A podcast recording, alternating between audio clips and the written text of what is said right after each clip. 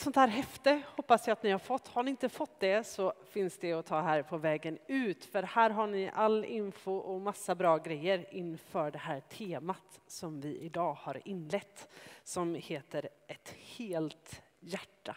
Ett helt hjärta. Bilden för hjärta i Bibeln, de här inre organen, de har ju olika betydelser i Bibeln.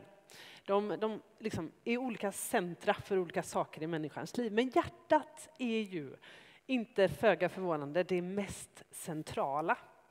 I hjärtat, Bibeln, det är ju den fysiska eh, utgångspunkten för livet någonstans. Det pumpar runt blodet, man behöver hjärtat för att kunna leva. Men det är också platsen för våra tankar och också där man tar besluten. Bibeln talar om att man beslutar någonting i sitt hjärta, då, då liksom har man tagit det som vi kanske skulle tänka ett, ett mentalt beslut. Använt vår kognitiva förmåga, vår tankeförmåga.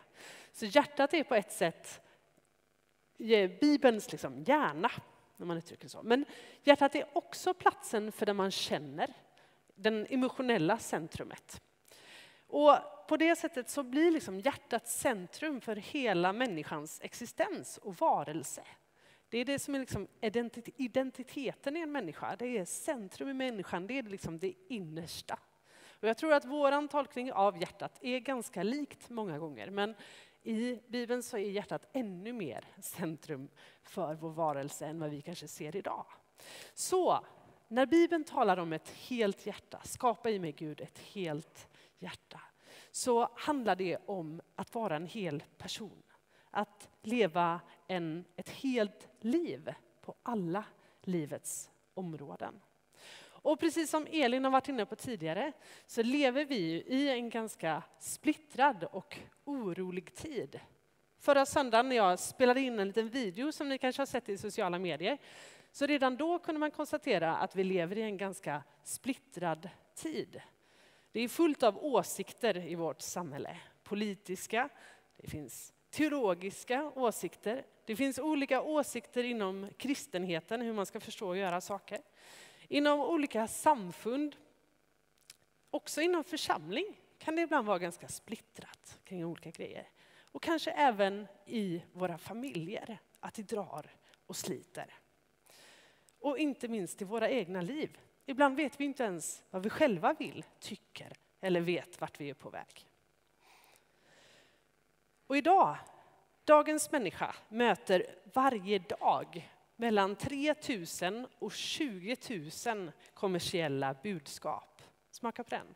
Upp till 20 000 kommersiella budskap. Och speciellt för er som är unga, som scrollar ett Instagramflöde på 200 bilder på en halv minut. Ja, men det är något otroligt mycket, många olika budskap som man möter.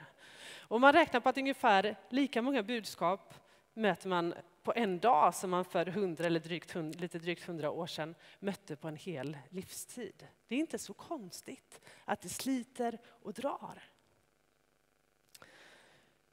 Och som person så lever vi också med att vi ska uppfylla en massa olika roller, saker vi ska vara bra på.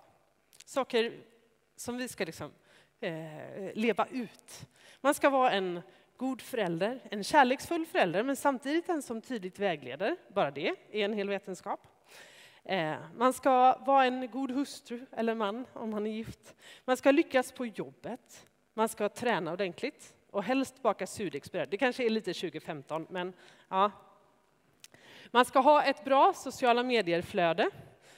Eh, man ska vara en, en stöttande dotter, syster, vän, man ska dessutom mitt i allt det här ta hand om sig själv.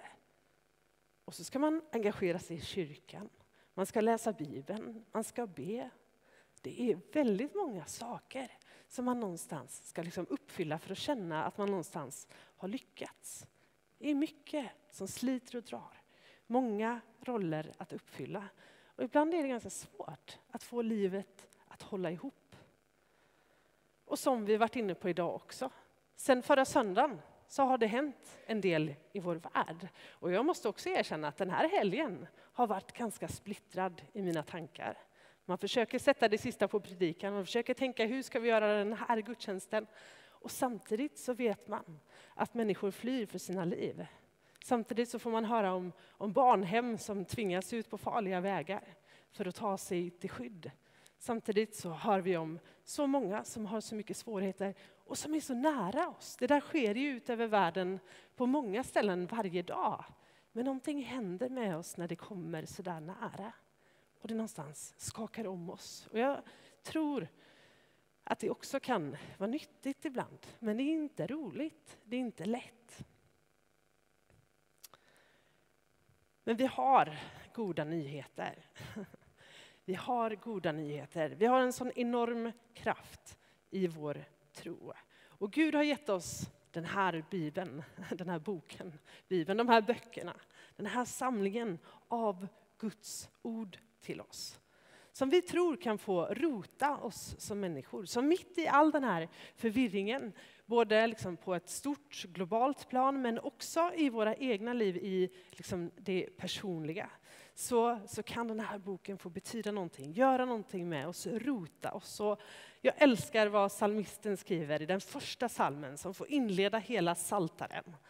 I Saltaren 1 eh, och vers 1-3 så står det Salig är den som inte följer de ogudaktigas väg och inte går på syndarens väg eller sitter bland bespottare utan har sin glädje i Herrens undervisning och begrundar hans ord dag och natt. Han är som ett träd planterat vid vattenbäckar vilket bär sin frukt i rätt tid och vars blad inte vissnar. Allt vad han gör lyckas väl. Det finns ett löfte om att den här boken gör någonting med vårt liv. Skapar någon form av trygghet och, och liksom rotad, att man fastnar, liksom står fast. Även i stormen, även när det sliter och drar. Även när det finns en massa olika roller att uppfylla, även när det händer mycket i vår värld, även när det händer mycket runt omkring oss. Så kan Bibeln få göra någonting med oss. Och därför har vi valt att låta det här temat de här veckorna få handla just om Bibeln och hjälpa oss att förstå Bibeln bättre, hjälpa oss att studera Bibeln bättre. Och därför behöver du det här häftet med dig hem och så behöver du ha en bibel. Har du inte det så kom och prata med mig efteråt så ska vi se till att du får en bibel med dig också. Och som, som Elin var inne på så tar vi de här veckorna om Jakobsbrevet. Jakobsbrevet som, som jag tänker är ett sånt här eh, brev som vi inte alltid läser så mycket. Det finns andra böcker i Bibeln som vi kanske har enklare att eh, gå till men ändå desto bättre tror jag att få studera Jakobsbrevet tillsammans. Jakob som har skrivit brevet, som, som i inledningen hälsar, han, eh, det är inte helt superklart vem han är men det är ändå ganska övertygade om att det är Jesus egen brorsa, Jesu egen bror Jakob, som ju ledde församlingen i Jerusalem i början på, eh, precis när, när allting startade. Eh, det bygger vi på att det är, den, är, den, den riktar sig ganska tydligt till en judisk publik, till judekristna. Och Jakobsbrevet talar faktiskt inte så mycket om Jesus egentligen. Många av de andra breven berättar ju vad Jesus har gjort och, liksom, eh, och de, om vem han är. Men Jakobsbrevet någonstans förutsätter det och går mer in på undervisningen som Jesus gav. Så det märks att den som har skrivit det här någon som stod Jesus nära, någon som var Jesus nära. Och det kan vi ju tänka sig att hans bror var. För Jakobsbrevet innehåller över 20 stycken, 23 vad jag kan hitta, hänvisningar till Jesu bergspredikan. Alltså från Matteus evangeliet kapitel 57. Så mycket av det som vi kommer läsa de här veckorna kommer ni känna igen ifrån just bergspredikan. Och det finns en risk, och kanske därför som vi ibland inte vet om vi ska läsa Jakobsbrevet, är att den tar upp ganska mycket hur vi ska leva. Med sådana här saker som att eh, tron utan gärning är död. Och sådana saker som liksom, oj, men vad händer nu? Hänger vår frälsning på vad vi gör? Och det tänkte jag att vi skulle prata lite mer om nästa vecka, så var med då också. Jakobsbrevet kallas för Nya testamentets ordspråksbok. Den är full med massa one-liners och korta, liksom, kärnfulla uttalanden. Eh, och eh, på det sättet ger praktisk undervisning om tro och handling och hur vi ska tala och alla de där bitarna. Och första kapitlet som vi har läst till idag tror jag att ni har märkt om ni läste det att, och när ni lyssnade på det nu att det introducerar ganska många ämnen som sen tas upp vidare i brevet och utvecklas vidare. Så första kapitlet är någonstans en liten introduktion, en liten innehållsförteckning till vad brevet handlar om. Och det introducerar ord som vishet, fullkomlighet, som är ett sånt ord vi kommer plocka upp lite mer på bibelstudiet på onsdag. Eh, vad betyder det egentligen? Vad betyder det att vara fullkomlig? Tro och gärningar, som vi kör med nästa vecka. Tungan, hur vi använder vårt tal, som Joel kommer predika om, om två veckor. Och det som är dagens ämne för predikan som ni kanske har, eh, har, eller för hela gudstjänsten och som ni nog redan har plockat upp. Prövning och frestelse. Så med den här hyfsat långa inledningen, är du kvar? Det var en prövning i sig, men eh, nu, nu kör vi. Jag tänkte säga någonting om prövning, om frestelse och om uthållighet. När Bibeln talar om uthållighet så är det inte ett bevis på karaktärsstyrka. Att du är uthållig visar inte att du har en god karaktär i första hand. Det kan det göra också. Men uthållighet, säger Bibeln, det är en nödvändighet för att kunna göra det goda, även när man prövas och frestas. Även när det kostar på så krävs det uthållighet för att fortsätta göra det som man vet är rätt framför det som kanske verkar lätt.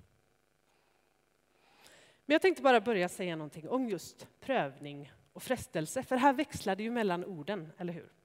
Vi har det i texten. Och även när vi läser Fader vår till exempel så har vi vissa eh, översättningar som säger utsätts oss inte för prövning och andra säger utsätt oss inte för frestelse. Det kan ju vara lite förvirrande. Vad är det det handlar om egentligen? Men på grekiska så är det faktiskt samma ord det är det som gör att det blir lite klurigt.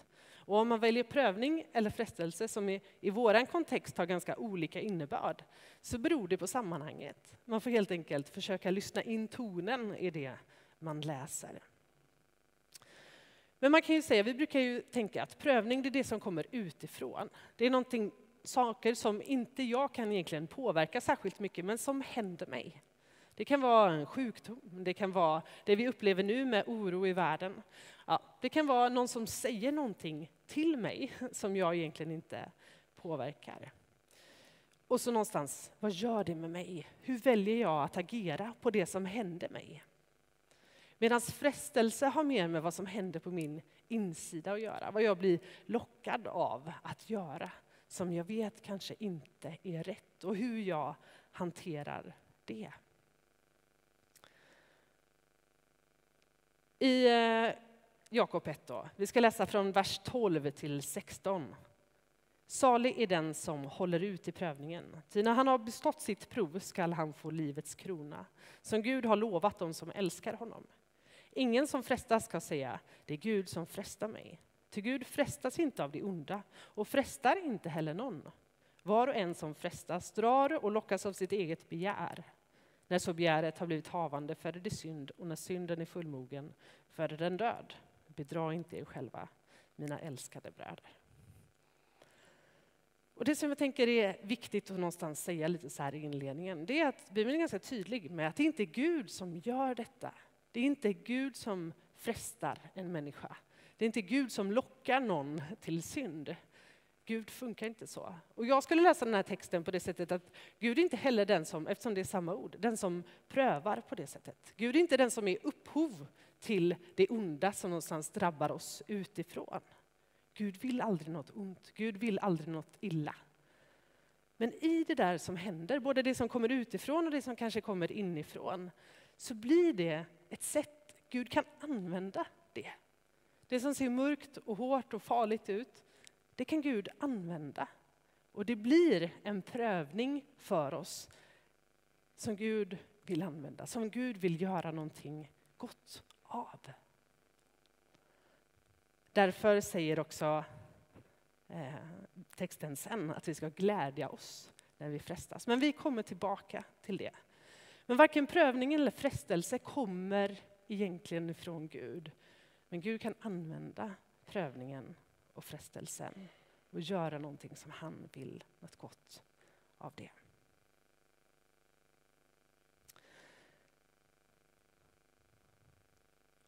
Jakob 1 och 2. Räkna det som den största glädje, mina bröder, när ni råkar ut för all slags prövningar eller frestelse. Gläd er alltså. Ni vet ju att när er tro sätts på prov så gör prövningen er uthålliga. Men låt er uthållighet visa sig i fullbordad gärning så att ni är fullkomliga och hela utan brist i något avseende. Naturligtvis handlar det inte om att vi ska glädja oss över det svåra som drabbar oss. Naturligtvis handlar det inte om att vi ska glädja oss över att vi känner oss frestade till någonting vi vet är fel. Nej, det, utan det handlar om att när vi går igenom någonting svårt så kan Gud på sikt använda det till någonting gott. Han kan göra oss mer fullkomliga genom prövningen, genom frestelsen. Han kan göra oss mer uthålliga genom det. Han kan göra oss ännu mer beroende av honom. Den här texten påminner mig och leder mig till en text ifrån Romarbrevet 5 som vi också ska läsa. Romarbrevet 5, vers 1-5. När vi nu har förklarats rättfärdiga av tro har vi frid med Gud genom vår Herre Jesus Kristus. Genom honom har vi också tillträde till den nåd som vi nu står i och vi gläder oss i hoppet om Guds härlighet. Men inte bara det, vi gläder oss också mitt i våra lidanden. För vi vet att lidandet ger tålamod. Tålamodet fasthet och fastheten hopp. Och hoppet sviker oss inte. För Guds kärlek är utgjuten i våra hjärtan genom den helige Ande som han har gett oss. Det är ändå ett tungt bibelord. Gläd er över lidandet. Gläd er när det är tufft, säger Paulus också, för det ger er tålamod. Det någonstans drar ner lite tempot i livet. Och det ger fasthet. Tålamodet ger fasthet, säger Paulus. Och det är som, tänker jag, att när vi utsätts för någonting, när det blir tufft, när det liksom drar åt sig runt livet, då skalas saker och ting av. Då skalas saker och ting, skalas saker och ting bort. Det som var väldigt viktigt förut är inte riktigt lika viktigt längre. Många av er har säkert märkt det bara under den här helgen. När man inser att det är krig ganska nära, då blir det vissa saker ganska... Alltså, då spelar inte mitt Instagramflöde så stor roll faktiskt. Då spelar det inte så stor roll om jag lever upp till allt det där. Då spelar det inte så stor roll att jag vinner den där debatten. För det finns andra saker som är viktigare. Vi blir lite mer, liksom, lite mer, om vi är så här spretiga och splittrade från början så blir vi lite liksom, mer oss själva. Vi får ett lite mer helare hjärta för vi förstår mer vad som verkligen är viktigt. Och fastheten, den leder till hopp. Och någonstans handlar det ju om att vi plötsligt får, just det, vi får sikte på Gud. Vi förstår vårt beroende av honom. När vi utsätts för svårigheter, då blir vi mer benägna till att söka Gud. Har ni märkt det? Jag märker det ofta i mitt liv. När det blir svårt, alltså då, då ber jag ännu mer. Och det är ju ofta så. Det är ofta då vi får, det är de, oftast de smsen jag får. Nu har det här hänt, nu är det här svårt. Be för mig. Be för oss. Och någonstans så finns det ju något gott i det där också. Gud får chansen ännu mer att förvandla våra liv genom den helige Ande som han har gett oss. Och det skapar ett hopp. För när vi har mer av Jesus i våra liv och mindre av allt det där andra spretiga så skapar det ett större hopp i våra liv. För vi vet vem vi tillhör. Vi vet vem vi hoppas på. Vi vet vem vi sträcker oss mot. Vi vet vem vi vet har all makt i himlen och på jorden och vi lever mer äkta i det. Jag skulle säga att det mejslas fram en, en ödmjukhet, en mildhet, en karaktär av nåd och tålamod och kärlek och hopp hos människor som, som går igenom tuffa saker. Det formar en, en mogenhet, Eller kanske en fullkomlighet som Jakob säger. Ett sammanhållet liv och ett helt hjärta. När vi, när vi prövas, när vi frestas och vi står fast vid det som är rätt. När vi fortsätter göra det goda, när vi fortsätter söka Gud, när vi fortsätter liksom föda vår tro.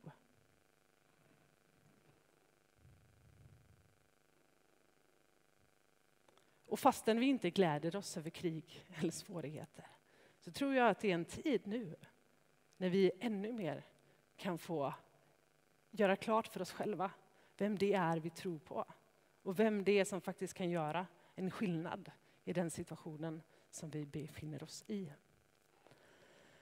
För när vi läser den här texten också så ser vi att det handlar inte om att vi ska klara det i egen kraft. Det handlar inte om att det är någonting vi ska göra själva. Det handlar inte om att vi ska liksom hela vårt eget hjärta eller att vi ska liksom få ordning på allting i vårt liv. Det är inte det som texten är ute efter. För i första kapitlet också, i vers 1-5, så läser vi om någon av er brister i visdom, om någon inte vet vad ni ska göra, om ni känner att Nej, men nu är det, jag vet inte vad jag ska ta vägen, jag vet inte vad jag ska göra med allt det här som händer. Jag vet inte vad jag ska göra när jag prövas, när jag frestas, när jag inte vet längre. Så ska han be till Gud. Om någon av er brister i visdom ska han be till Gud som ger åt alla villigt och utan förebråelser. Och han ska få den. Det är ett bra löfte. Om någon av er brister i visdom så ska han be till Gud. Och han ska få det. Vi har en god Gud, en Gud som älskar oss. En Gud som vill ge oss ett helt hjärta, ett helt liv. Och han vill ge oss vishet i den stund vi behöver. I Jakob 1 och 17. Allt det goda vi får och varje fullkomlig gåva är från ovan och kommer ner från ljusens fader hos vilken ingen förändring sker och ingen växling mellan ljus och mörker. Vi har en god Gud som alltid är ljus, som inte växlar. Som månen som, som liksom, den lyser ena stunden och andra stunden lyser den inte. Nej, våran Gud, han är alltid ljus. Han är ljusens fader och han förändras aldrig.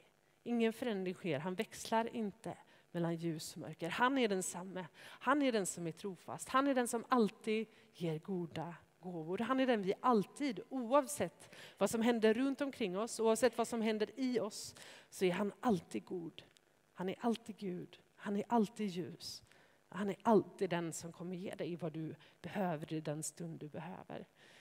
Sångarna var inne på det också. Det här att Gud har en väg för oss. Han frestar oss, han prövar oss inte över vår förmåga. Han ger oss en väg ut, inte en genväg ut. Han tar oss igenom på rätt sätt för att forma oss, för att göra oss hela igenom det.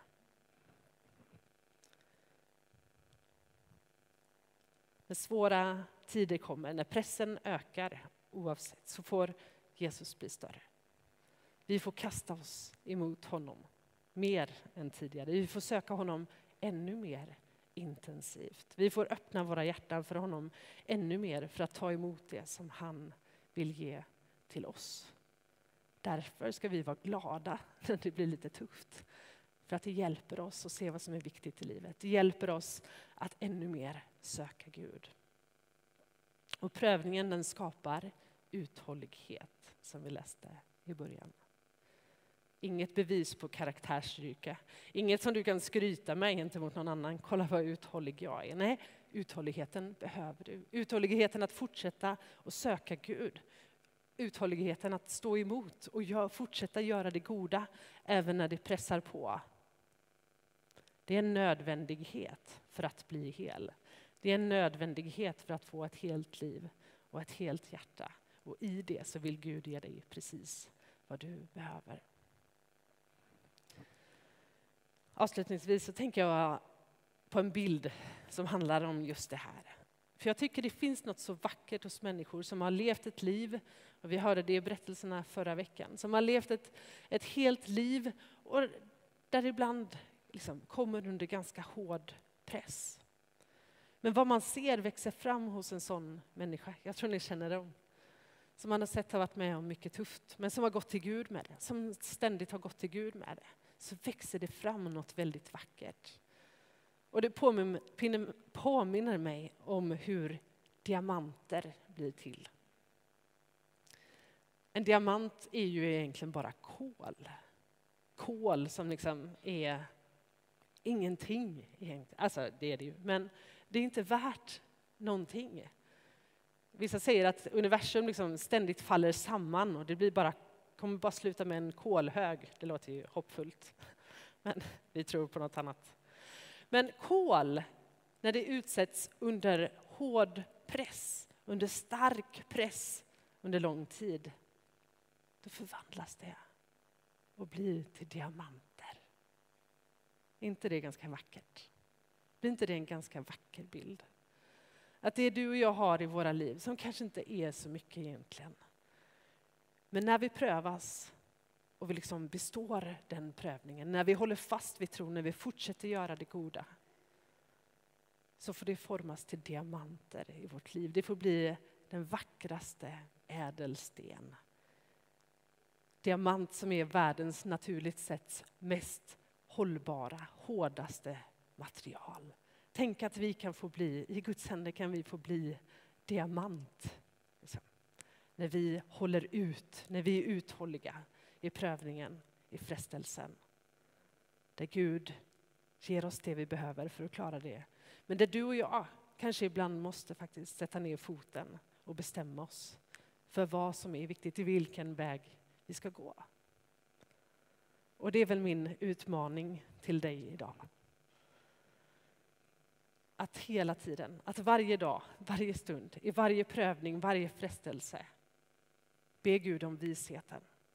Att orka, att få kraften att välja det som är rätt framför det som är lätt.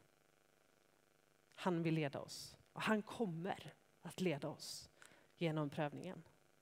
Steg för steg. Han som kan vända den mörkaste situation till någonting vackert. Han som går med, är med oss i det tuffa. Han som alltid har funnits där och som alltid kommer att finnas där. Han som låter oss förvandlas till diamanter i sin hand. Jesus, jag tackar dig för att vi får eh, samlas här idag. Herre, tack för att eh, Tack för att vi är mitt i den här orostiden, både globalt sett men också kanske i våra egna liv. Att vi får mötas här, som din församling här i Frölunda, Jesus. Så tack för att du är här, Jesus. Herre, vi, vi tackar dig för att du kan använda prövning och frestelse i våra liv till att forma oss. Till att mejsla fram allt det där vackra som du har tänkt att vi ska vara, Jesus. Så jag ber om att du skulle ge oss kraft och vishet den här dagen till att välja det som är rätt, Gud. Till att orka gång på gång välja det som är rätt och veta att du kommer bistå med kraften till att göra det, Jesus. Så att vi kan få bli mer hela, så att vi kan få leva våra liv ännu mer i det som du har tänkt, det som är viktigt på riktigt, Jesus. Tack för det, Herre. Tack för att du vill göra oss mer uthålliga, mer mogna, mer hållfasta, mer starka, Gud. Vi ber att du heligande bara ska fortsätta utgjuta din kärlek i våra hjärtan. Så att vi ser vad som är rätt och så att vi vågar gå den vägen. I Jesu namn.